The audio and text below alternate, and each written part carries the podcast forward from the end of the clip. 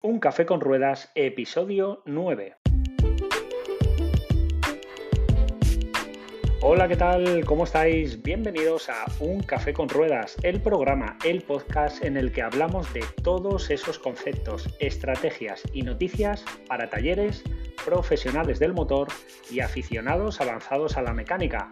Tras el micro, Javier Mora. Hola, ¿qué tal? ¿Cómo estáis? Y Alex Jiménez, cofundadores de autodemiaonline.com, la web especializada en formación del automóvil. Hoy programa número 9 del 16 de febrero del 2022 en el que vamos a hablar del presente y del futuro del taller multimarca, o mejor dicho, de dónde viene y a dónde va el taller. Pero antes, Alex, como siempre, recordar que en autodemiaonline.com disponéis de cursos de tecnología del automóvil, gestión del taller, marketing aplicado y todo aquello que necesitáis para hacer crecer vuestro proyecto de manera sencilla y profesional. Recordad, dos nuevos cursos cada mes y mucho, mucho más. Y es que en Autodemia la verdad es que no paramos. Ya hicimos en el podcast anterior ¿no? un repaso, Javi, del 2021 y de los objetivos del 2022. Pero es que al final en este enero y febrero ya hemos añadido tres cursos en total. Entre los que hemos metido, pues eh, incluimos uno de gestión del taller, que era uno de los objetivos, y en concreto es un curso denominado recepción activa y pues precisamente hoy tenemos al, al, gran protagonista. Así que entrar dentro de Autodemia Online no os lo perdáis porque de verdad que está genial. Y ahora sí, eh, Javi, eh, si te parece empezamos. Yo estoy hasta nervioso con el invitado, es, es un lujo. Pues fenomenal, yo lo tengo listo también. Además es que es guapo el tío, es que no sé, no sé. Claro. Eh, es un poco hacer el curso perfecto, ¿sabes? Que, que, tengas hasta un tío guapo para, para hacerte. Para hacerte bueno, he, de decir que eh, de los formadores que nos van pasando eh, los cursos, ¿no? Que se van editando y metiendo en Autodemia, pues la verdad que con nuestro invitado pocos retoques he hecho, ¿no? Y eso quiere decir que, que no solo es buen vamos a decir, buen consultor o sabe de lo que habla, sino que además lo sabe transmitir. Yo creo que esto es muy importante en nuestro sector, así que eh, te dejo el honor a ti, Javi, que le presentes. Venga, pues claro, cómo no, mejor incluso que se presente él, ¿no? Eh, ¿cómo, estás, Sergi? ¿Qué tal andas?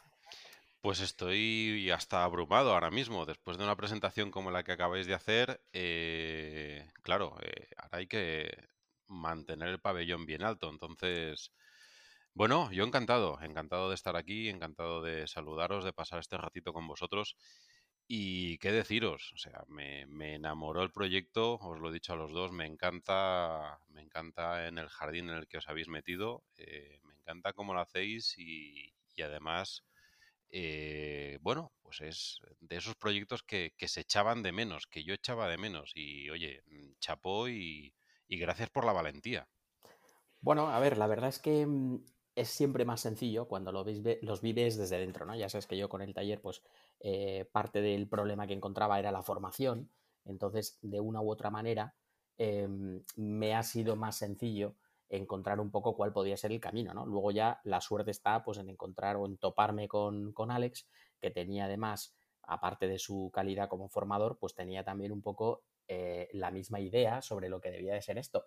Y siempre digo lo mismo, eh, eh, Autodemia para mí tiene un propósito que está por encima del, hecho de vender cursos, ¿no? Que es el intentar aportar nuestro granito de arena em, al mundo del taller. Es decir, actualmente la mayor parte de los talleres eh, somos técnicos, pero hay una parte de gestión que es esencial. Y esa es la que he vivido yo muy desde dentro, ¿no? Entonces, precisamente tú estás aquí, Sergi, para eso, para poder dar esa calidad a Autodemia en materia de gestión. Eh, y yo creo que, bueno, mm, ya veréis, el curso es una, es una maravilla. Yo he tenido ocasión de ir, bueno, pues escuchándolo a medida que se iba formando y tal, y, es una gozada. Así que sí que me gustaría preguntarte, Sergi, si nos puedes contar un poco de cuál es tu trayectoria eh, y un poco que, te presentes a nivel más profesional, ¿no? Muy bien. Pues eh, la verdad que siempre, siempre que, surge la oportunidad de, contar la aventura, eh, siempre digo un poco lo mismo. Todo este proyecto nació pues hace ya 24 años, sin saberlo, sin saber yo que había nacido, cuando, bueno, pues gracias a, en aquel momento eh, un consejo familiar, eh, consejo de sabios, en el que me propusieron, oye, pues tu futuro tiene que estar en, el taller de un familiar. Yo en aquel momento pues me, convencieron, con 17 años me metí en el jardín y, me ha costado darme cuenta de, de lo maravilloso que fue aquel momento y ese punto de inflexión que supuso en mi vida y, empezó, pues efectivamente, como os digo, en un taller, en el taller de un familiar, después de hacer eh, mis estudios de formación profesional. Yo estaba eh, prácticamente matriculado en, la universidad para hacer algo que no tenía nada que ver con, este sector. Y, bueno, y, un año después me, encontré haciendo prácticas en, el taller de un familiar, de, un tío mío. Y, ahí empezó pues esta, esta pasión ¿no? por, por este sector. Eh, poco tiempo después, por, por inquietudes, eh, di el salto a un, a un, concesionario de la marca BMW en aquel momento, donde era el chico para todo, con, con 18 años reacondicionaba VOs y, un buen día pues el gerente me pidió que me pusiese un pantalón y una camisa y me fue orientando dentro, de, dentro del canal y del departamento de ventas hasta que cinco años después, y después de haber sido eh, nombrado el mejor eh, vendedor del Salón del Automóvil del año 2004, o sea, algo que no sabía cómo leches había acabado yo eh, haciendo eso, pues cinco años después, con la responsabilidad con, con, 24 años de una tienda de, coches en el centro de Barcelona, como, como responsable de, de ventas, dije, Vale, ya sé lo que es que vengan a comprarte. Ahora tienes que salir tú. Así que cogí la mochila de Dora la Exploradora y me fui a abrir delegaciones por toda España para una empresa de renting de, renting y de alquiler de, vehículo industrial. Nada que ver, pero porque necesitaba, eh, supongo que con los años no lo haría, pero en aquel momento necesitaba conocer mundo y me pasé cinco años más haciendo esto. Otro punto de inflexión, 2008, crisis del sector, los autónomos no pueden pagar camiones, bueno, una situación de estas que, una cosa eh, se lleva a la otra y, inicié un nuevo recorrido que, en el que he estado metido 10 eh, años y, que no era otra cosa que ser eh, coordinador de una red a nivel nacional eh, de talleres multimarca con un propósito. Me, eligieron después de un proceso de selección muy divertido y me eligieron con un propósito. Pues estos señores querían hacer de un ejército de Pancho Villa, que era en aquel momento la, red de talleres que tenían, pues querían eh, que tuviesen un argumentario de ventas en común, que tuviesen una formación en común, una imagen, eh, que se pareciesen entre ellos, ¿no? Y, ha, sido, ha sido una pasada. O sea, ha sido 10 años en los que tuve la oportunidad de trabajar con unos profesionales de la leche, gente con la que he aprendido muchísimo, y, de donde nacieron un poco pues estas dos, eh, estas dos patas del, del, proyecto que luego quise desarrollar por mi cuenta. ¿no? Una era la formación, o sea, conseguir que todos aquellos talleres que eran muy buenos técnicos tuviesen la capacidad al mismo tiempo de gestionar su negocio. Y luego, por otro lado, pues estaba la, necesidad de conseguir que aquellos talleres tuviesen más negocio. O sea, teníamos que conseguir además hacerles más fuertes y más potentes. Bueno, todo esto estaba muy bien, pero había un concepto que me acababa chirriando.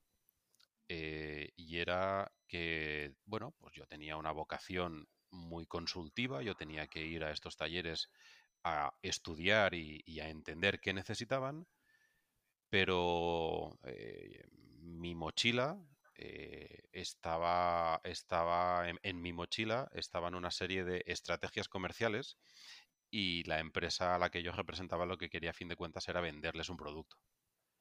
Y entendí con el tiempo que la consultoría, cuando le quieres vender al taller, en el caso del taller, da igual eh, en, el, en el sector en el que esté, la consultoría, cuando tú lo que quieres es vender algo, no es consultoría, es una orientación comercial. Correcto. Y bueno, pues eh, necesité, necesité eh, aislarme un poco porque no creía al 100% lo que yo estaba, no, no, me creía mi propio argumentario y era algo que no iba conmigo. Así que, pues bueno, un día indignado y cabreado como una mona, me fui a, a almorzar con los que hoy son mis socios, barra amigos, y cuando llevaba 10 minutos despotricando, pues eh, se echaron la mano al bolsillo, me pusieron las llaves del negocio encima de la mesa y me dijeron, ¿cómo lo hacemos? Eh, me estás diciendo que necesitas un laboratorio para todo esto, ¿verdad? Tienes el laboratorio. Vamos a hacer crecer el que a día de hoy es, es mi taller, eh, junto con ellos, junto con mis socios. Pues cogimos el que en 2017 era un taller de pueblo, un taller de barrio, dos personas, levantaban la persiana, venían los clientes, oye, y se sacaba un sueldecito para dos personas y aquello tiraba. Y nos dio por darle la vuelta, por hacerlo crecer, por diversificar, por buscar em, nuevos perfiles de cliente y hoy pues es un taller mediano con bueno pues un desarrollo que creo que es brutal el que tenemos por delante con seis personas eh, debajo de los elevadores y con bueno, pues con, cosas que se han hecho creo que muy bien y, gracias al pedazo de equipo que tengo que es, que es una pasada. Entonces el proyecto ha vuelto al taller. Nació en un taller y ahora se está desarrollando en un, en un taller. De ese taller, de, esa, eh, de ese proyecto mío junto con, con mis compañeros, por supuesto, pues nacen, nacen mis formaciones, nacen los cursos que, desarrollo y nace las herramientas con las que trabajo cuando voy a visitar talleres, ¿no? Talleres que levantan la mano en un curso que puedo impartir o, en un webinar y que me dicen, oye, ven a mi casa porque no sé gestionar esto, porque trabajo mucho y no gano dinero, porque mm, mis clientes no saben qué ofrezco, o porque quiero salir a vender y no sé cómo hacerlo. Porque, bueno, pues lo sabéis muy bien, estamos en un momento eh, en el que este sector tiene que dar un salto importante hacia adelante, ¿no? y, estamos ahí, y estamos ahí. La verdad que luchándolo mucho, pero también pasándolo, pasándomelo muy bien. Me siento bastante identificado, ¿eh, Javi? ¿Verdad que sí? Sí, sí, me siento bastante identificado. Según ibas avanzando, eh, mi situación laboral muy parecida a la, a la, tuya, evidentemente desde diferente ángulo, pero pero cuando uno es formador de vocación o es consultor de vocación y lo que quiere es ayudar, evidentemente nos gusta ganar dinero también, pero lo que queremos es eh, sobre todo que nuestro trabajo salga bien y el que nos ha contratado mejore para que siga creciendo, ¿no? O siga creciendo y así mejorar su negocio. Así lo hacemos juntos. Cuando, cuando tienes que vender algo a costa de un curso o la consultoría es una excusa para vender una máquina, eh, si tienes algo de, no sé cómo llamarle, eh, responsabilidad por tu trabajo, sí, o amor propio, pues, pues te chirría. Así que nada, enhorabuena por esos por esos pasos que has dado, que, seguro que yo, por lo menos Javi, me siento muy identificado y seguro que hay gente que nos está escuchando también, eh, pues, pues también, y, muy valiente, ¿no? Sergi, porque en dos crisis del sector eh, primero en 2008 das un salto y ahora en plena crisis das, das otro salto, ¿no? Creando pues, un concepto también muy chulo de, consultoría, formación y, al fin y al cabo un automoción 360 grados, es decir, eh, ver el taller como un negocio global donde cualquier cosa que se caiga Mm, es relevante para el negocio. La formación, la técnica, eh, los empleados, absolutamente todo. Así que, nada, por mi parte, darte la enhorabuena por, por el proyectazo también que has hecho y, y, por, y por ser tan valiente, yo creo que, que en el momento que estamos la vida es para, es para valientes. ¿eh? Sí, no cabe duda. Y yo, en cierta manera, también me siento identificado Mm, fíjate, más que nada como cliente, es decir, como un, como un posible cliente, porque yo llevo 30 años con el taller y me he tragado muchas fases diferentes. Al fin y al cabo, un negocio no deja de ser un ser vivo. Está permanentemente creciendo, a veces se enferma, a veces está muy sano, unas veces triunfa, otras veces pues no se le dan tan bien las cosas.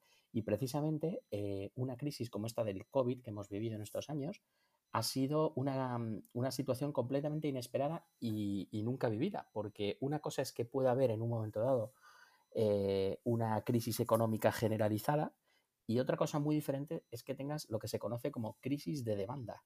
Es decir, cuando tus clientes no cogen el coche porque están en su casa trabajando, lo que tienes es una crisis de demanda. No viene la gente a tu taller, pero no viene porque técnicamente no hace kilómetros. Esa crisis que yo, en la que yo me he visto y en la que, ojo, que todavía estoy, estoy tratando de, de digerirla, te puedo decir que no saldría adelante si detrás de esto no hay una analítica, estábamos hablando ahora hace un minuto fuera de, fuera de antena, una analítica muy concienzuda del negocio. ¿Qué ocurre? Que si, como apuntabas tú, Sergi, el negocio tiene que transformarse, el sector tiene que transformarse, porque realmente ante estas situaciones nuevas del mercado, lo único que cabe hacer es formarse, formarse como gestor, porque el técnico ya lo eres, eso no te lo va a quitar nadie, pero el gestor de ese negocio, y ojo, que esto vale para un taller o mañana para asesorar a tu hijo si quiere poner un negocio es que en realidad lo bueno que tienen las empresas es que casi todas funcionan con patrones semejantes y se aplican soluciones parecidas. O sea que mm, yo me siento identificado casi, casi que como cliente, porque mm, yo mismo, con tanta experiencia como tengo, hubiera necesitado la presencia de un Sergi a mi lado que me diga, tira por aquí, vigila este punto, no tires por allí. Y eso es esencial. ¿Qué pasa? Que 30 años de experiencia, en, en muchas ocasiones tu propio ego te frena para pedir o buscar una solución, te frena el ego. Y dices, pero carajo, si es que me voy, eh, me voy, me, salgo del negocio si no hago algo rápido. Entonces creo que es interesante una figura como, la que tú planteas, que entiendo que está dentro de lo que llamas eh, de Mechanical Revolution. Sí. ¿Qué, es exactamente esto? The Mechanical Revolution, al final no deja de ser el, concepto que para mí, eh, que para mí un poco ponía encima de la mesa las intenciones, ¿no? Eh, lo acabas de comentar, o sea, venimos de un sector o estamos en un sector en, continuo cambio, estamos en un sector que supera las crisis con una capacidad brutal. Eh, todos oímos desde hace muchísimos años que sobramos eh, profesionales, sobran talleres en este sector. Esto lo hemos oído todos. Somos uno de los países, somos uno de los países de, Europa con un ratio de, taller por vehículo más alto, ¿no? Creo que nos tocan 740 eh, coches por taller si hacemos la, cifra real contra 1.300, eh, 1.400 vehículos por taller que hay en países del centro norte de Europa. Y sin embargo, sobrevivimos. Y eso que los talleres ilegales no tienen placa de industria, con lo cual no se les, no se les cuenta. Eh, pero siempre hay una crisis que nos ayuda. En 2008 íbamos a caer no sé cuántos y resulta que conseguimos eh, sobrellevarla. ¿Por qué? Porque cada crisis hace que se envejezca el parque, hace que eh, el cliente pierda poder adquisitivo y eh, mantenga vehículo antiguo. Entonces, este sector resulta que siempre está en un proceso de cambio, de cuidado, cuidado que viene, pero mucho profesional cree que no, que no ha venido, que aún no ha venido. Pero a este profesional le dices que hace 30 años tenía que tener una máquina de diagnosis y un programa de gestión y que sin él hoy su taller no estaría abierto y no te creía. Pero ahora, sin un programa de gestión y sin una máquina de diagnosis, no haces nada. Pero si es que hace 10 años nos dicen que nosotros ya no solo somos eh, talleres mecánicos, sino que resulta que somos productores de residuos. Ostras, ¿eso qué es? Hace 10 años, ¿qué es ser un productor de residuos? ¿no? Que nos acaban de decir que ahora todo lo tenemos que hacer a través de, plataformas online. Eh, cuando hace 10 años venía el de la chatarra y se nos llevaba todo lo que teníamos allí en, el rinconcito del fondo a la derecha, ¿verdad? Pero es que además eh, resulta que dentro de cuatro, cinco, ocho años vamos a tener un parque automovilístico eh, completamente diferente al que, al que teníamos. Y todo esto sin un cambio de paradigma en nuestra cabeza, si no somos capaces de entender que la evolución no solo es la tecnológica, sino que hay otra evolución que va en paralelo a esta que es la de la gestión del negocio, ¿no? Es como una reevolución que, nos pasa, o sea, es una ola y no es estas últimas que estamos viviendo, sino es otro tipo de ola que viene y que te lleva, y que te lleva y si no sabes eh, subirte a ella, si no sabes surfearla, pues lo único que vas a poder hacer es echarle horas a un negocio que no vas a conseguir rentabilizar, que no vas a seguir, conseguir darle eh, continuidad, ¿no? Eh, déjame que, haga un inciso con esto que estás diciendo, Sergi, porque creo que es importante y es una de las cosas que en Autodemia estamos fomentando. Y es que esta situación que tú, que tú pones aquí de manifiesto, que es una situación absolutamente real, podríamos de manera sencilla entrar un poco en pánico. ¿De acuerdo? Pero el asunto es que estas cosas de las que está hablando Sergi son muy sencillas de solucionar. Es decir, que cuando tienes este tipo de situaciones y de, eh, y de panorama, de escenario cerca, lo normal es asustarte.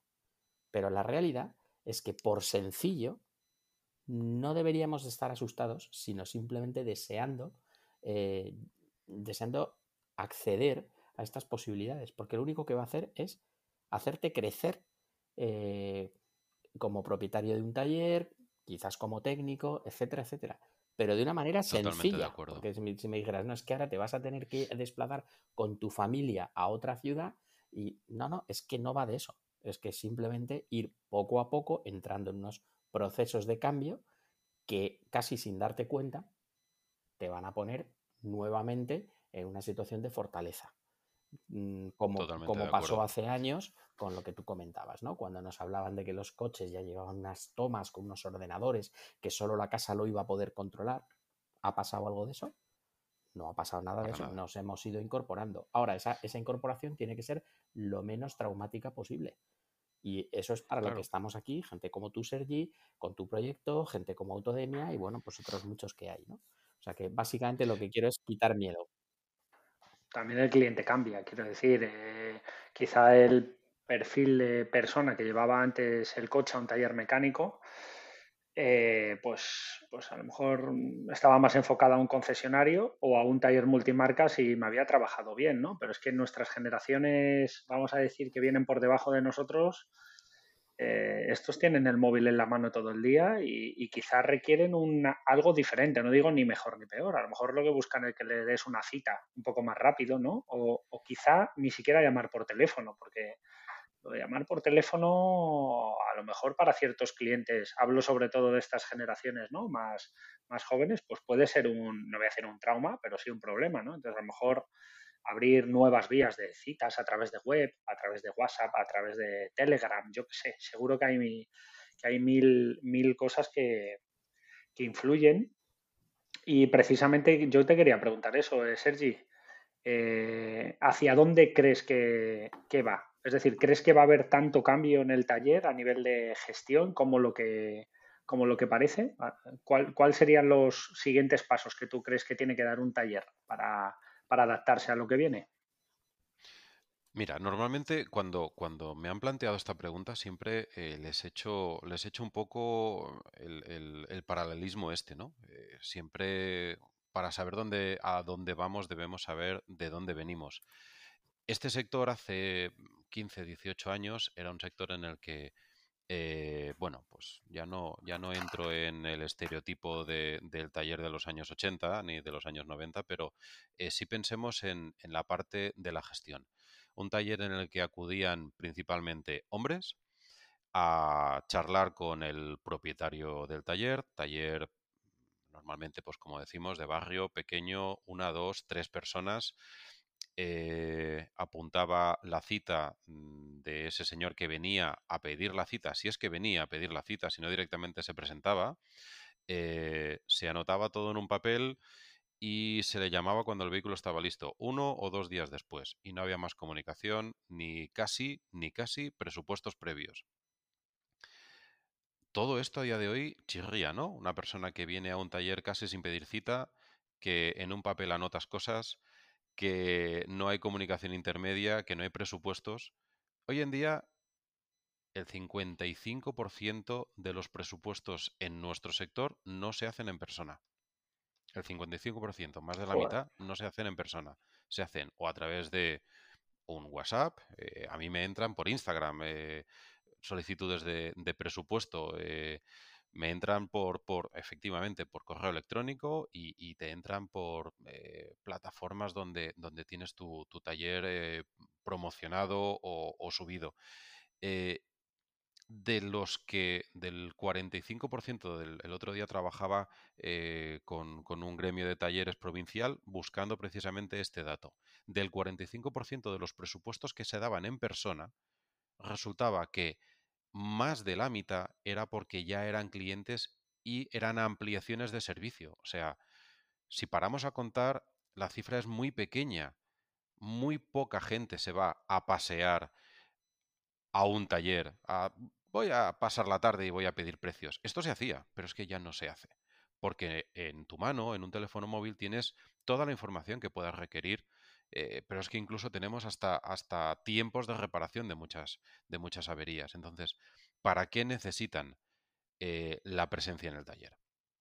Cuando efectivamente, como, como comentas, eh, el cliente está cambiando, las tendencias de compra están cambiando, nuestras necesidades de gestión están cambiando, porque tienes que tener tiempo para atender redes sociales, tienes que tener tiempo para atender correo electrónico, tienes que tener tiempo para hacer un envío de presupuestos a través de eh, a través de, del mundo virtual. Cuando ya no solo basta con que tengas la puerta abierta para que tu negocio funcione, porque tienes que salir a vender tus capacidades. Y cuando ya no solo vale con que seas buen técnico, sino que tienes que saber vender que eres buen técnico, el paradigma cambia completamente. ¿Hacia dónde vamos? Yo me atrevo siempre a, lanzar un órdago eh, a este sector, pero, ostras, es que me lo creo. Eh, nos toca ponernos las pilas en un sentido o en otro. Opción A, vas a ser el taller que va a reparar el vehículo casi diagnosticado por tu cliente. Vas a montarle la pieza que te viene eh, trayendo él en el maletero. Y vas a cobrar una mano de obra que cumpla y que cubra tus gastos. Porque si la quieres poner a un precio súper agresivo en el mercado, no vas a cubrir tus gastos porque no vas a tener beneficio en el recambio, porque te lo va a traer el cliente. Opción A. Opción B. Estoy dispuesto a diversificar. Estoy dispuesto a ser la solución completa de mi cliente. Por alianzas, por capacidades o porque me lo he currado mucho, tengo que ser capaz de dar un servicio completo. Bien necesites eh, servicio para un vehículo de renting, bien necesites una gestión con tu compañía de seguros, bien necesites mecánica o bien necesites mecánica rápida. O te conviertes en el taller capaz de hacerlo todo y de conseguir que tu cliente no se preocupe, o vas a ser un mero cambiador de piezas. El sector y los actores del sector, los que estamos con un taller eh, bragando cada día, tenemos que tomar la decisión de hacia dónde queremos ir.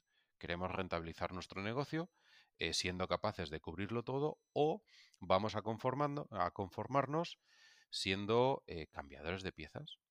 Entonces, hay algunos eh, que creo que nos hemos metido en todo esto para conseguir que haya una evolución, que es la de reparador a empresario. Y si quieres convertirte en un empresario, necesitas formarte en gestión. ¿Por qué? Porque es que necesitas asumir la parte fácil, que es la gestión, y yo siempre lo digo, ¿eh?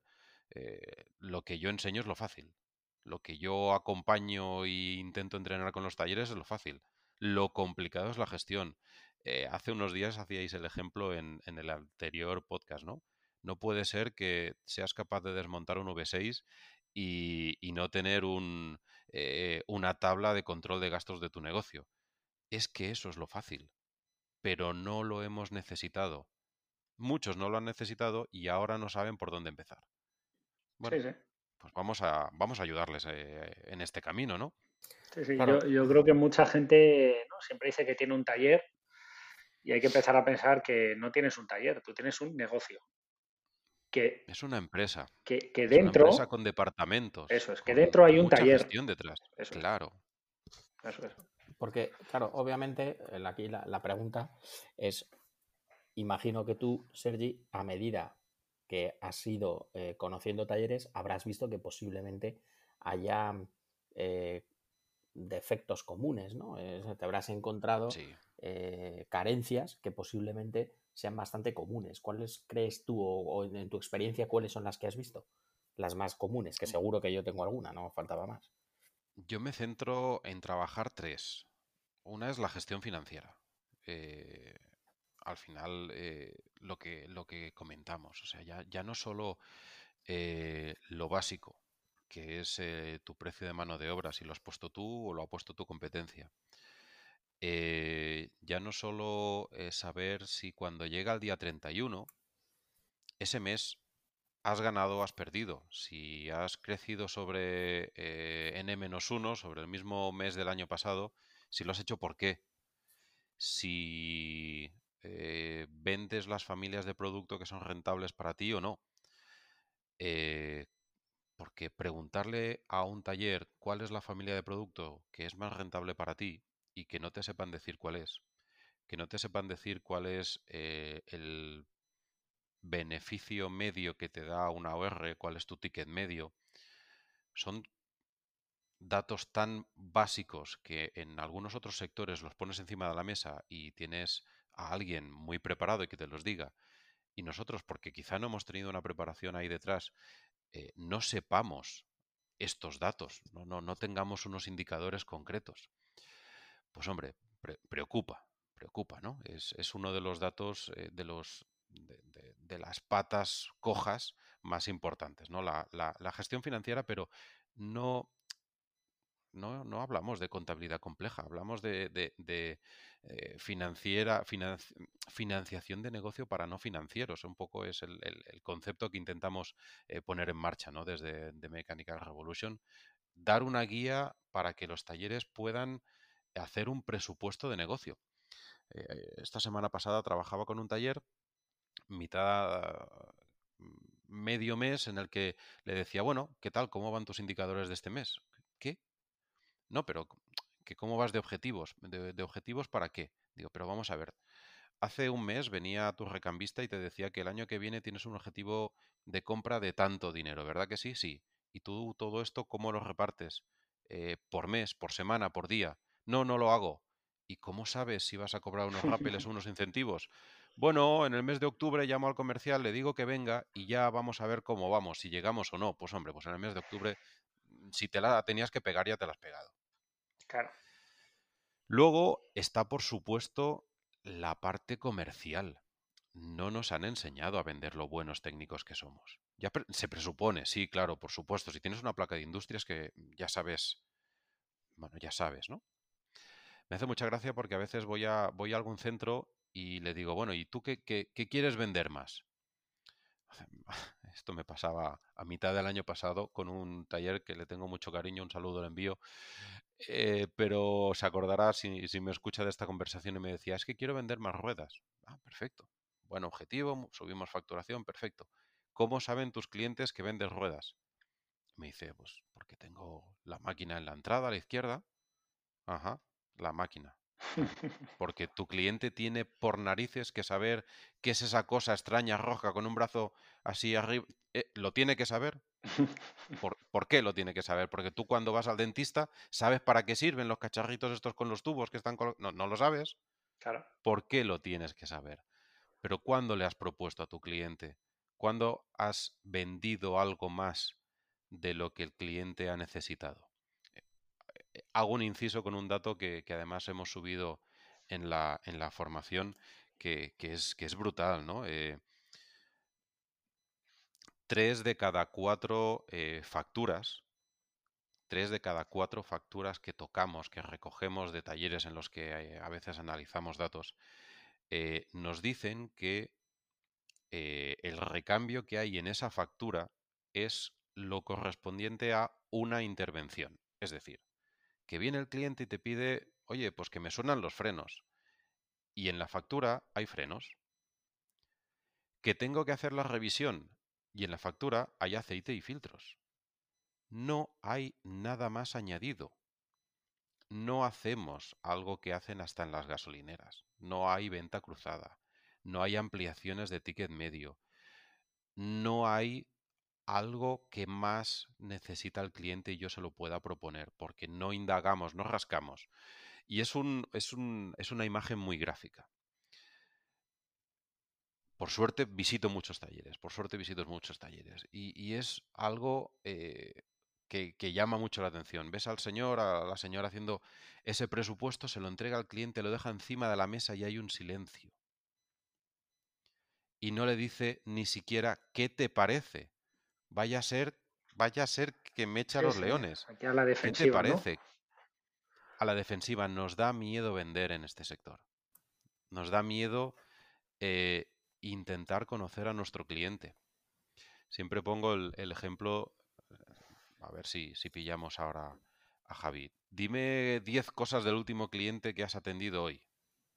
A nivel personal. Dime 10 cosas. Vale, pues mira, uno de ellos es que es hijo de un cliente mío. Muy bien. Lo cual quiere decir que tanto su padre como él están contentos. Eh, que además es una persona muy correcta, también muy abierta, en el sentido, eh, en el sentido de que si por cualquier circunstancia no le puedo entregar el coche en el día convenido, la persona es fácil y sencilla, con lo cual procuro no abusar de eso para que siga siendo así. Muy bien. Eh, tercero, es una persona que prioriza la calidad frente al precio de la factura. Es una persona que valora la entrega del vehículo limpio y, bueno, hoy en día desinfectado. Es una persona que tiene una salud un poco deteriorada. Eh, hombre, a más a más, ya en un perfil más psicológico, bueno, pues está casado, es mayor de 45 años y no tiene hijos, con lo cual soy consciente de, que tiene un poder adquisitivo, porque sé dónde trabaja también, relativamente alto. Eh, también es una persona muy sensible a la seguridad. Muy bien. hombre, no sé, unas cuantas, ¿Qué coche tiene? Tiene dos coches, un Mercedes y un Renault. ¿Color? Del Mercedes color dorado y el Renault de color rojo burdeos. ¿Kilómetros del Mercedes? Ahora no lo sé, porque el que ha atendido... ¿Más o menos? No, del Mercedes no lo sé. No lo sé. Por, encima de los 200.000. 123.458. Demostrable. Vale. ¿La última intervención que le has hecho al Mercedes? Revisión general y cambio de ruedas traseras. Esto será en verano pasado. Vale. Paramos aquí. Consultoría online, ¿eh? Tienes equilibrada, sí. Ahora mismo tienes equilibradas las em, opiniones personales, los datos personales y los datos del vehículo. Me has dicho los mismos de cada uno de los tres campos. Los datos del vehículo tienes una base de datos que te los va a recordar siempre. No hace falta que los guardes las opiniones personales no dejan de ser datos completamente subjetivos que todos somos capaces de tenerlos. Por supuesto, están muy bien porque te dan una orientación para saber qué utilizar, qué, datos personales reales, qué datos objetivos, no está casado, es hijo de un cliente, sabes dónde trabajas. Esos son los datos que de verdad te sirven de verdad te sirve saber dónde trabaja para saber si tiene un colectivo detrás al que poder acudir y ofertar. De verdad te sirve saber cuántos hijos tiene, si está casado, si no está casado, para saber su parque móvil y cuántos miembros de su familia puedes trabajar para obtener eh, cliente real. Por supuesto, eh, es importante saber qué edad tiene para saber cuántos años le quedan para ser cliente tuyo si tú quieres, eh, es un dato muy chulo de trabajar con clientes. Oye, sácame la edad media de tus clientes. Pues mira, mis clientes tienen una edad media de 64 años. Si en 15 años quieres tener el taller abierto, tienes un problema. eh, saber dónde vive, saber dónde, dónde, cuál es su círculo de acción, dónde vive, dónde trabaja y hacia dónde va, dónde se mueve. Si tu taller lo tienes dónde trabaja o dónde vive, para saber si tus horarios se adaptan a, tu cliente o no. Pues todo esto que tú tienes equilibrado y en tu cabeza y, bien estructurado, hablas con los talleres, esto lo hago mucho en las formaciones y les digo, venga, dime 10 cosas. De las 10 cosas, cuatro o cinco son opiniones personales, cinco son datos del coche y datos reales normalmente hay uno, dos, escasos y difíciles de encontrar. No sabes quiénes son tus clientes si no tienes estructurado y no conoces de verdad eh, quién es el cliente. El cliente no es el coche. El, el, coche no te paga ni una de las facturas, te las paga esa persona, ¿no? Es que además físicamente nos pasa, entra un vehículo a nuestro taller y nos ponemos a mirar el vehículo, no nos ponemos a mirar al cliente. físicamente, nuestra, eh, eh, nos giramos, tenemos al cliente al lado y estamos mirando al coche. Estamos hablando con el, con el cliente mirando al coche en lugar de al, señor que tenemos al lado, la señora que tenemos al lado, ¿no? Pero es que nos pasa, no nos han enseñado a vender. Entonces, desgraciadamente, o por suerte, para mí, eh, no solo somos técnicos, somos también vendedores. Igual que somos eh, gestores de un negocio y tenemos que saber un poquito de contabilidad, tenemos que saber un poquito de gestión y tenemos que saber un poquito de cifras. Y además nos queda una tercera pata, que también somos directores de recursos humanos de nuestras empresas.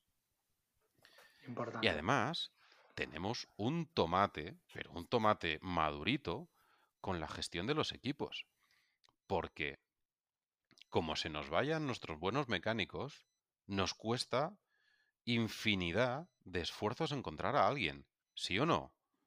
Mm. Entonces, eh, ¿de verdad tenemos a nuestro equipo orientado y organizado? ¿Tenemos un organigrama de nuestra empresa realizado em, y puesto al día y todo el mundo sabe lo que tiene que hacer? Eh, ¿Tenemos hecho un plan de carrera para nuestros mecánicos? hacemos valoraciones de desarrollo, nos sentamos cada seis meses con ellos y, y le decimos, ¿qué necesitas para trabajar a gusto? ¿Trabajas a gusto? ¿Estás bien? Pero más básico, ¿tenemos reuniones de equipo todas las semanas para saber cómo ha ido la semana, para establecer indicadores, objetivos? ¿Los tenemos eh, premiados por su efectividad, por su capacidad, por su productividad? Si la respuesta es no, no estamos gestionando una empresa. Estamos, bueno, pues llegando a las 9 de la mañana o las 8, lo subimos la persiana y que salgan las cosas por donde tengan que salir. Está claro. Sí, sí. Mira, yo déjame que, que apuntale un poco esto que estás comentando tú, eh, en estas carencias que, estamos hablando, que, en tu experiencia has detectado en, la mayoría de los talleres, eh, habías comentado la gestión financiera. Yo te voy a poner un ejemplo propio, un ejemplo personal, para que veas la importancia. Eh, yo tengo medido el ticket medio de caja, que, bueno, básicamente para los que no lo sepáis, es muy sencillo, es coges tu facturación de un año, eh, la divides entre el número de facturas y eso te va a dar una cifra, ¿vale? En mi caso, el ticket medio de caja en el año 2019 fue de 247 euros, ¿de acuerdo? ¿Vale? Bien, el ticket de caja de 2021 ha sido de 223. Mal asunto. Ahora vamos a ver qué consecuencias tiene esto. Yo he hecho un total aproximado de 1.500 facturas durante el año 2021. Si multiplicamos la diferencia de los 240 y tantos menos los 220, ponte que salga una, más o menos una diferencia de ticket de caja de 20 euros por factura. Si multiplicamos por 1500, ¿cuánto sale, Sergi? Pues eso es lo que... Es un pico, ¿eh? pico. Eso es lo que de una u otra manera nos ha pegado la línea de flotación en 2021. Que el ticket de caja lo hemos bajado. ¿Por qué? Bueno, pues es otro análisis que habría que ver. Puede ser parte por la pandemia, puede ser parte porque nos hemos relajado en la facturación, parte puede ser porque hemos cedido a la venta cruzada y como digo muchas veces, en ocasiones es simplemente que lo urgente ha podido a lo importante. Entonces hemos sacado coches allí a diestro y siniestro sin considerar que eso parecía lo urgente, sin considerar que lo importante era saber si eso que estábamos realizando, esos trabajos, realmente estaban aportando eh, solvencia económica al taller. Por supuesto. O sea que fíjate si lo que estás diciendo es, eh, es tangible. Es súper tangible, es súper delicado. Está muy bien que hayas hecho un análisis eh, a este nivel y lo preocupante es, es que no se llegue a realizar, que no se llegue a detectar. Y, es que sucede en muchísimos, muchísimos casos que no se llega eh, a detectar, que, no tenemos este cálculo hecho. Cuando lo tienes hecho al final, siempre puedes retroceder en los, en los datos. O sea, siempre puedes coger estos datos y empezar a analizarlos, eh, pues esto, efectivamente, por trimestre, número de órdenes de reparación, retorno, siempre vas a tener infinidad de datos para trabajar y vas a conseguir encontrar esta, esta cifra y vas a poder establecer un plan de acción con un seguimiento para, darle la vuelta. Pero tenemos que hacerlo. Es que lo jodido y permitirme la expresión es que lo tenemos que hacer. Si nosotros como empresa eh, no tenemos este, este control de la, de la, situación, de la cifra, mm, somos, bueno, pues un barco que va ahí, pues porque hoy sopla el viento y, dale, que, que, sopla el viento a favor perfecto, pero eh, fijaos, fijaos una... Eh, esto esto me, chocó, me chocó y, me hizo pensar en lo importante que somos como negocios y como empresas. Resulta que hace cosa de dos años, no llega aún, eh, se hablaba de, de qué somos como, como negocio. Porque salimos en el BOE. Salimos en el BOE y nos dijeron, señores, no cerréis. No cerréis porque sois esenciales para garantizar la movilidad de las personas. Tócate las narices. O sea, somos empresarios, dueños de negocios que son esenciales para garantizar la movilidad de las personas. O sea, que ya no somos reparadores, ya no somos del gremio de los artesanos. Sí, sí. Con todo el cariño. Pero somos empresas que han tenido que crecer, aunque no hayas crecido en, en volumen, de cantidad de empleados y tal, porque esto pasa mucho, ¿no? Es que yo, yo soy un taller pequeño. Yo es que estoy en eh, Villamanchuque de la Chinchilla y yo aquí no, pues oye, que no, que conmigo no va, contigo no va, no. Va con todos. O sea, si queremos estar vivos dentro de 10 años, tenemos que empezar hace 10 años. Si no lo hicimos, pues ya vamos a contracorriente. Eh, nos toca profesionalizarnos. Y para profesionalizarnos tenemos que creernos lo que somos. Somos empresas que garantizan la movilidad de las personas. No, que yo reparo coches. Eh, perfecto. Es como Starbucks. Starbucks vende café o, vende otra cosa. O son otra cosa. Pues nosotros ya no solo somos eh, talleres mecánicos. Somos empresas que garantizan la movilidad de las personas. ¿Cómo? Con infinidad diferente de clientes. Ya no solo viene el señor a dejarnos las llaves encima del mostrador y a decirnos, hazle lo que le toque. Ojalá, ojalá vinieran más de estos, pero es que ya no es así. Es que ahora atiendes a un particular. Mañana atiendes o dentro de media hora atiendes a una empresa de renting.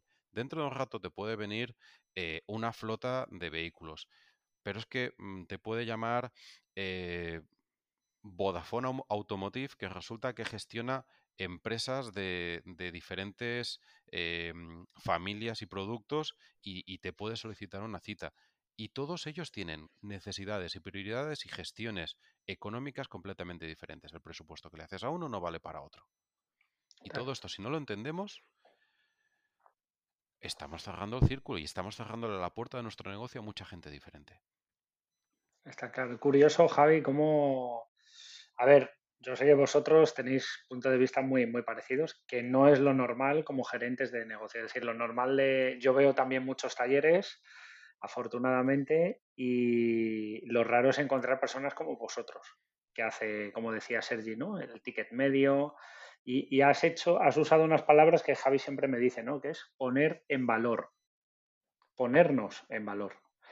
Y, lo dice siempre, pero es que eh, eh, basta ya de estar ahí en una cueva a oscuras reparando coches, ¿no? Es que nos tenemos que poner en valor, es que estamos reparando vehículos espectaculares, con una tecnología increíble, con unos medios muy altos. Como decías antes, hemos sobrevivido a, varias crisis y, lo hemos sacado adelante y, y, que hay que ponerse en valor y que eso cuesta un dinero y que, oye, esto es un negocio y hay que poner eh, ese poderío también encima de la mesa. ¿no?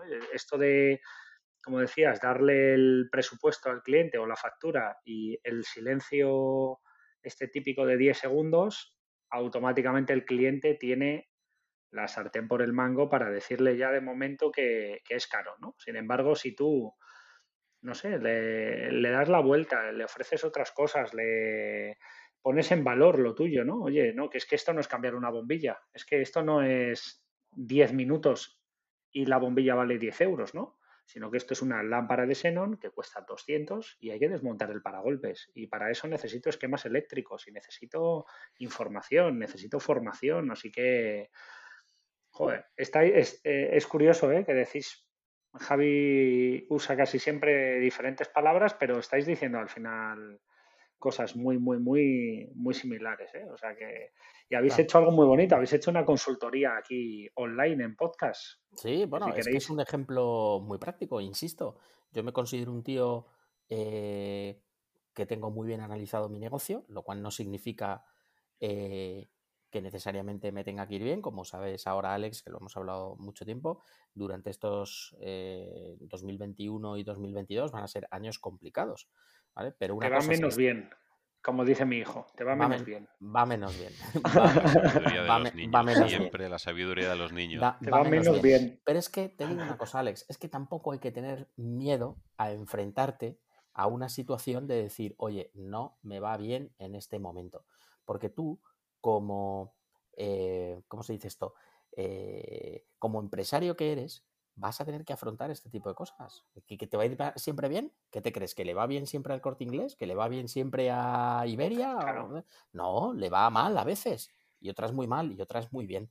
Es decir, que tú aprendes constantemente. Yo siempre recordaré cuando empecé con Autodemia, un poquito antes de empezar con el proyecto, fui a ver a un crack de las academias online, en este caso es un formador, un profesor de matemáticas, y me acuerdo que hablando con él me dijo, mira Javier, esto es muy sencillo. Unas veces se gana y otras se aprende. Así que al fin, al fin y al cabo siempre ganas. Porque cuando no te vaya bien o cuando cometas un error o cuando veas que una situación se te complica, el análisis es lo que te va a llevar a poder corregir y vas a aprender. Y yo siempre lo comparo como cuando has tenido un desamor. El primero duele un montón, el segundo duele menos. Y el tercero dices, esto se arregla con tres amigos, unas copas y un viaje. Y tan pancho. Pues con las empresas ocurre lo mismo.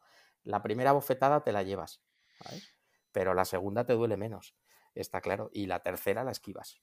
Eso está más claro que el agua. En nuestro sector lo bonito es que cuando las cosas te van mal, cuando en algún momento sufres, siempre, eh, siempre tienes conocidos en el sector, siempre tienes eh, a otros talleres que están pasando por situaciones similares, te juntas en algún curso, lo comentas y, sales de ahí fuerte, sales de ahí diciendo, vamos a por todas, claro que sí. ¿Por, ¿por qué? Porque este sector está lleno, está lleno de valientes, yo siempre lo digo, es un sector que es súper enriquecedor porque hay gente muy válida. Hay mucho tozudo, con cariño. Hay mucho que cree que ya lo sabe casi todo eh, pero, joder, son gente que están ahí peleando y, ostras, es, es, bonito trabajar con, este sector porque eh, aunque, aunque es duro, pero es muy satisfactorio.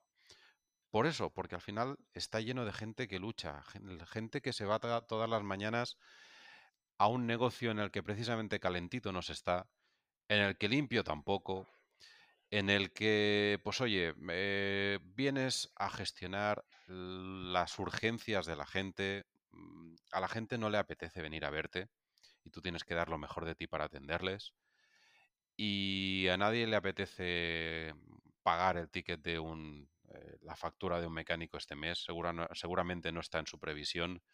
Además, la gente considera que el mecánico es caro, cuando lo que es cara es la mecánica, no el mecánico. Eh, digamos que es, leche, pues ahí hay, hay trabajos más satisfactorios que el nuestro. Pero tenemos algo que se llama vocación, que nos gusta mucho lo que hacemos y que nos engancha. Y, hijo, que tenemos que, que tenemos que sacar pecho. Que tenemos que sacar mucho más pecho. Porque Eh. al final eh, tenemos un desarrollo hacia adelante brutal. Vamos a estar tocando eh, cacharros en los próximos años espectaculares que, que cuando soñábamos con meternos a, a mecánicos no, no, no, soñábamos, o sea, no, no imaginábamos algo tan bonito como lo que tenemos por delante. Y lo que tenemos que hacer es estar preparados para eso Correcto. y quitarnos de encima las asignaturas fáciles. La gestión, o sea, Sí, y, saber... y lamentarnos lo justo, porque va a venir. O sea, quedarte, en, quedarte en, casa lamentándote, eh, eh, ponle, ponle solución a tu negocio, ¿no? Y que viene el vehículo híbrido y eléctrico, pues fórmate, prepárate, no, no pasa nada. Si, eh, Javi también lo dice muchas veces, es, más sencillo, ¿no? Quizás la tecnología que venga no es ni mejor ni peor, es, diferente, es cuestión de formarse, ponerse las pilas, invertir y, y a por ello. Y, al final, precisamente eso es algo que yo te iba a preguntar, ¿no? Que cómo se puede eh, ayudar o quién, quién y cómo vamos a poder ayudar en este sector, en la en esta revolución que has, que has llamado tú. Eh, o sea, ¿cómo, ¿cómo, ves el panorama de los próximos meses, años? O sea, ¿qué, qué necesitamos? Necesitamos primero nosotros, los, los, profesionales, los que estemos en un taller y los que estamos al otro lado en la parte de, de la formación, primero seguir apostando y nunca, y nunca caer. Eh, seguir apostando con la cabeza eh, lo mínimo llena de prejuicios posible. Eh, estar abiertos a, innovar, estar abiertos a, exigirnos continuamente eh, qué más puedo hacer, a quién más puedo atender, a quién más puedo captar en mi negocio y de qué manera lo puedo hacer mejor. O sea, necesitamos, necesitamos eh, abrir nuestra mente a, cambios. Eh, necesitamos desarrollar nuestros negocios mm, desde puntos de vista eh, que no hemos hecho hasta ahora. Y insisto, y la parte de la gestión y la parte comercial es eh, básica. Espero que lo podamos hablar pronto. Estoy desarrollando junto con, con un eh, monstruo de este, de este sector, eh, Manel Baez, que tiene una empresa de formación que se llama Asistec.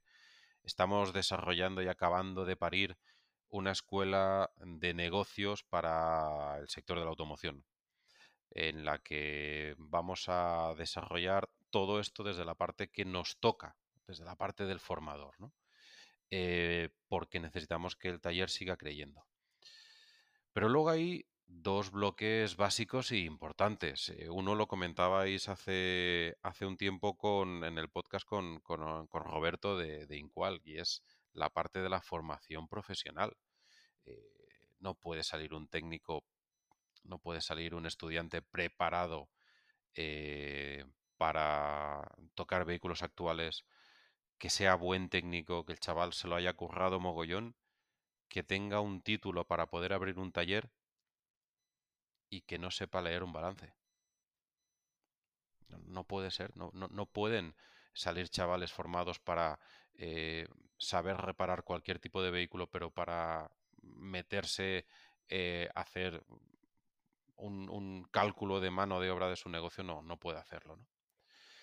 Y luego yo lanzo desde aquí un reclamo, ¿no? Que, que creo de verdad que, que, es uno de los de las piedras de toque en este sector y, es algo que de verdad creo que no encaja. Eh, y es el de nuestros proveedores. Creo que es un problema que tengamos gente que muchas veces es nuestro, ¿cómo decirlo?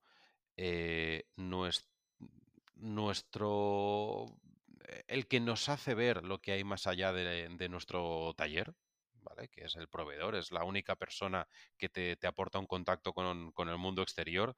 Eh, te viene el comercial o el representante de, de, ese proveedor y le preguntas, oye, ¿qué tal están los talleres por ahí? Esto, Javier, pasa o no pasa, ¿no? ¿Qué tal está la gente por ahí? Ah, bien, bien. Ah, bueno, tal, este mes. Sí, sí, hay mucho curro, hay poco curro. Sí, vale, perfecto, vale, sí. Bueno, pues nuestro único contacto con el mundo exterior, resulta que no sabe cómo funciona nuestro negocio. Resulta que si tú al responsable comercial de tu recambista, de tal, le dices, oye tío, ¿cuánto tengo que facturar en recambios para saber si me puedo permitir un mecánico más o no?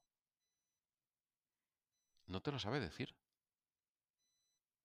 No te lo sabe decir. Oye, pero ¿qué rentabilidad le debo sacar eh, media a, mm, a la mecánica a, la mecánica rápida? ¿Qué rentabilidad media le puedo sacar a un embrague, a una distribución? Ah, bueno, no, pues aquel lo vende, aquel lo hace. Eso, eso no es lo que necesitamos de nuestro sector. Necesitamos que ellos también se profesionalicen. Necesitamos que haya, bueno, pues gente que quiera hacer ese trabajo consultivo en cierta medida, que creo que no es el adecuado cuando te quieren venir a vender, pero sí que sean capaces de acompañarte. Porque, bueno, mm, ah, permitirme, no quiero ser crítico, pero creo que sobran banderas, creo que sobran eh, logos de redes a veces y faltan eh, acompañamiento al taller, que a veces está muy solo en este sentido que te ofrecen, me hace mucha gracia, ¿no? Porque, no, pues te voy a poner la bandera, te voy a dar un rappel y un descuento, te voy a dar dos cursos de formación que tú no vas a elegir, te los voy a elegir yo, y te voy a dar un marketing que no se parece en nada a lo que tú necesitas porque no te he preguntado qué quieres vender. Y esto te cuesta 150 pavos al mes. Vale, perfecto. Pues vamos, ¿no? Porque es que es la mejor oferta que tengo. Sí, sí. Además todas muy pues parecidas, ¿eh? ¿Verdad? Sí, pues hombre, mm, no sé, creo que nos falta recorrido ahí y que en sus manos está el, eh, el ayudarnos también, el ayudar al negocio, pero por una cosa muy sencilla, que si nos ayudan, se ayudan. Si les compramos más porque vendemos más, ellos crecen y están contentos y llegan a sus resultados. Entonces, bueno, pues creo que falta un poquito también de, de soporte, que no digo todos, ¿eh? por supuesto, pero bueno, pues no estaría mal encontrar un poquito más de, aporte por ahí. Sí, no cabe duda. Yo creo que la elección de, la elección de tu proveedor principal eh, debería tener otras consideraciones que no sean ni el precio necesariamente, ni si tarda mm, media hora o 45 minutos en servirte el recambio, que también es importante, no cabe duda, pero que tú elijas al proveedor forma parte bueno, precisamente de ese conocimiento de la empresa, que habría mucho que hablar. Y con esto yo creo que podemos ir acabando. Dejadme que haga un pequeño inciso de una cosa que has dicho tú, Sergi, que me, me ha parecido curiosa. Tú estabas hablando antes de, bueno, pues de que el taller efectivamente pues es un lugar que no es precisamente acogedor, no es un lugar limpio, atiendes las urgencias de... Eh, bueno, es lo que hay, lo sabemos. Pero yo, que lo he dicho muchas veces en este podcast y quizás lo reitero porque es una pasión que yo tengo, que es la aeronáutica, y yo he tocado ese sector también, te voy a decir algo. ¿Cuál es la idea que tenemos del el gestor del avión? Es decir, el piloto, porque hoy en día un piloto es un gestor de un avión, ¿vale? Pues mira, fíjate, la imagen que tenemos es paseando glamurosamente por el aeropuerto, eh, con un buen sueldo, con una reputación social porque, oye, intachable. Y esta es la realidad. Es gente que se pega unos madrugones de las 3 de la mañana, muchos, muchos días, que te puedo decir que un día en la vida de un piloto normal puede implicar cuatro o cinco despegues de aeropuertos internacionales en condiciones meteorológicas que no las querrías ver, que está dirigiendo un equipo de personas que tiene la parte de atrás, que una es de Albacete, otro es de inglés, el otro es de Murcia, que probablemente se pierden muchos eventos familiares porque simple y llanamente no está, porque llega a su casa de un vuelo de 14 horas con el cerebro mirando a, Parla. Quiero decir con todo esto que hasta en un sector supuestamente glamuroso, todos los trabajos tienen lo suyo. Y el nuestro también lo tiene. Todos tienen. Pero tú sabes lo que sucede, que cuando ocasionalmente viene sobre todo algún chaval joven, que viene al taller con su cochecillo para contarme lo que quiere hacer, lo que no quiere hacer, la ilusión de su vida es tener un taller. Entonces es como cuando vuelves a ser un niño, cuando te lo dicen, ¿no? Dices, joder, yo tengo un taller. O sea, yo tengo un taller. La ilusión de este chaval es lo que yo tengo. Y entonces ahí es cuando tomas conciencia y dices, tío, espérate, macho, que a lo mejor que todo esto, esta reputación, a veces que nosotros mismos nos hemos forjado, o esa apatía y abatimiento que traemos, pues hay que venirse arriba, ¿no? Y hoy que es un día especial, ¿no? Con la remontada de Nadal y todo esto, que nos encanta verlo en la tele, nos flipa el tío, ¿no? Bueno, pues de eso va la película, de que nosotros también en los momentos difíciles, en los momentos duros, con técnica, con tesón, con conocimiento, porque el amigo Nadal no se lía a pegar raquetazos como si no hubiera un mañana, no, no, no. Este tío sabe que el tío que tiene delante no va bien con la izquierda cuando ya lleva más de dos horas. Y que, es decir, él tiene un conocimiento. Mm, un análisis, ¿no? Un también análisis, ha dicho antes exactamente, exactamente, que es el punto al que lo quiero llevar. Y no perder la perspectiva, no dejarnos llevar por el prejuicio. Nuestro negocio es el que es, pero también es maravilloso cuando viene un tío y te dice, la ilusión de mi vida sería tener un taller. Entonces, coño, pues tan fácil no será. Es decir, no será una cosa tan poco glamurosa y... No, cuidado. Tú tienes un negocio y un negocio que puede ser tan respetable como el de ese piloto que se levanta a las 3 de la mañana y está pegando pelotazos, despegando y aterrizando como un loco por toda Europa. ¿Vale? Perfectamente. O sea, que ese es un poco el, análisis que quiero decir a todo el mundo, ¿no? Que ponga en valor su trabajo, que es algo muy bonito lo que hacemos. Y que, como tú decías antes, resulta que el propio Boletín Oficial del Estado nos ha dicho que somos una parte esencial de la cadena. Bueno, pues oye, a creérselo, ¿no?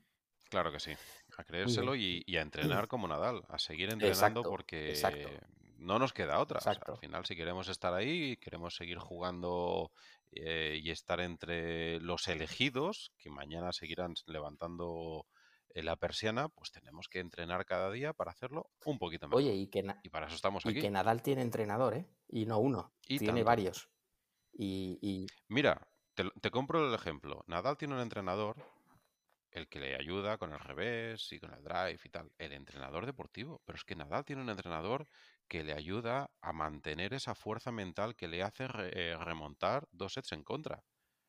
Un taller necesita un formador y necesita seguir apostando por la formación técnica, pero también necesita seguir aplicándose y conocer las herramientas de las que dispone para saber gestionar su negocio. No solo es el deporte, sino también es la fuerza mental. No solo es la técnica, sino también es la gestión. Es, es qué broche, chicos, qué broche, por favor. es fundamental, pero es, es, verdad, es curioso porque cuando eh, creamos Autodemia también, ¿no? Eh, propusimos esto, ¿no? Es decir, entre una red de taller y otras, lo que te cambia es el coche con el que haces la práctica, porque al final el curso de sensores del automóvil, con todos mis respetos, ¿eh? que hay formaciones buenísimas de cajas de cambio DSG, hay bastantes formaciones muy buenas, pero una cosa que teníamos claro en Autodemia es que los cursos de, eh, gestión de taller, de normativa, eh, y ahora, joder, ahora si podemos contar con un crack como tú, pues, eh, pues evidentemente... Ya sabéis que estamos ahí, ¿eh? Autodemia... me, tenéis enganchadísimo. Bueno, bueno, Autodemia es, es también pues, un impulsito para ayudar a la gente a gestionar su negocio a un precio accesible, ¿no? Que desde, es de lo que se trata, al final lo que habéis dicho, no son cosas complicadísimas, sino es ir aplicándolas, ¿no? Y, nada, yo os animo a todos los que estáis escuchando que, bueno, que entréis ya en, Autodemia, que por favor no os perdáis el curso de recepción activa, que va a ser el primero de muchos cursos que vamos a hacer relacionados con la pues con esta parte más comercial del, del taller.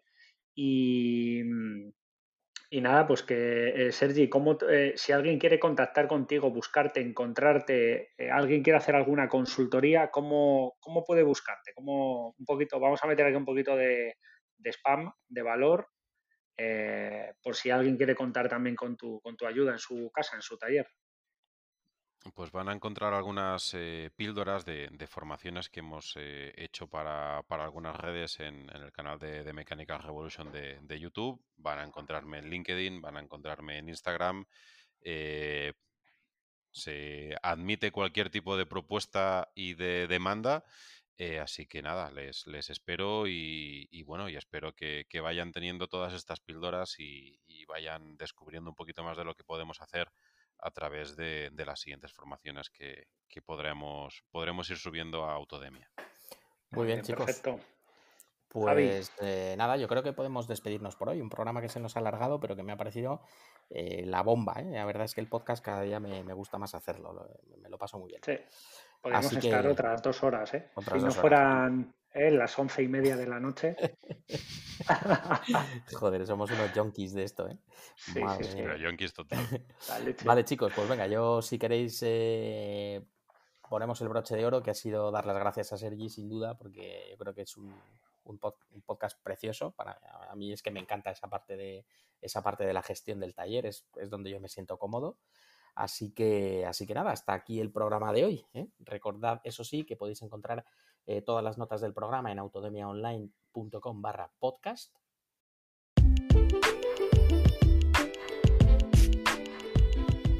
Muchas gracias por estar ahí, por vuestras valoraciones de 5 estrellas en iTunes, por vuestros comentarios y me gusta en iBox por seguirnos también en Spotify, por compartir este episodio en las redes sociales y por suscribiros a los cursos en autodemiaonline.com.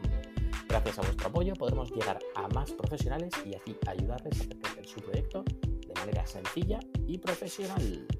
Así que nada, eh, lo dicho, hasta el próximo episodio de Un Café con Ruedas y nos escuchamos en el próximo programa. Hasta, luego.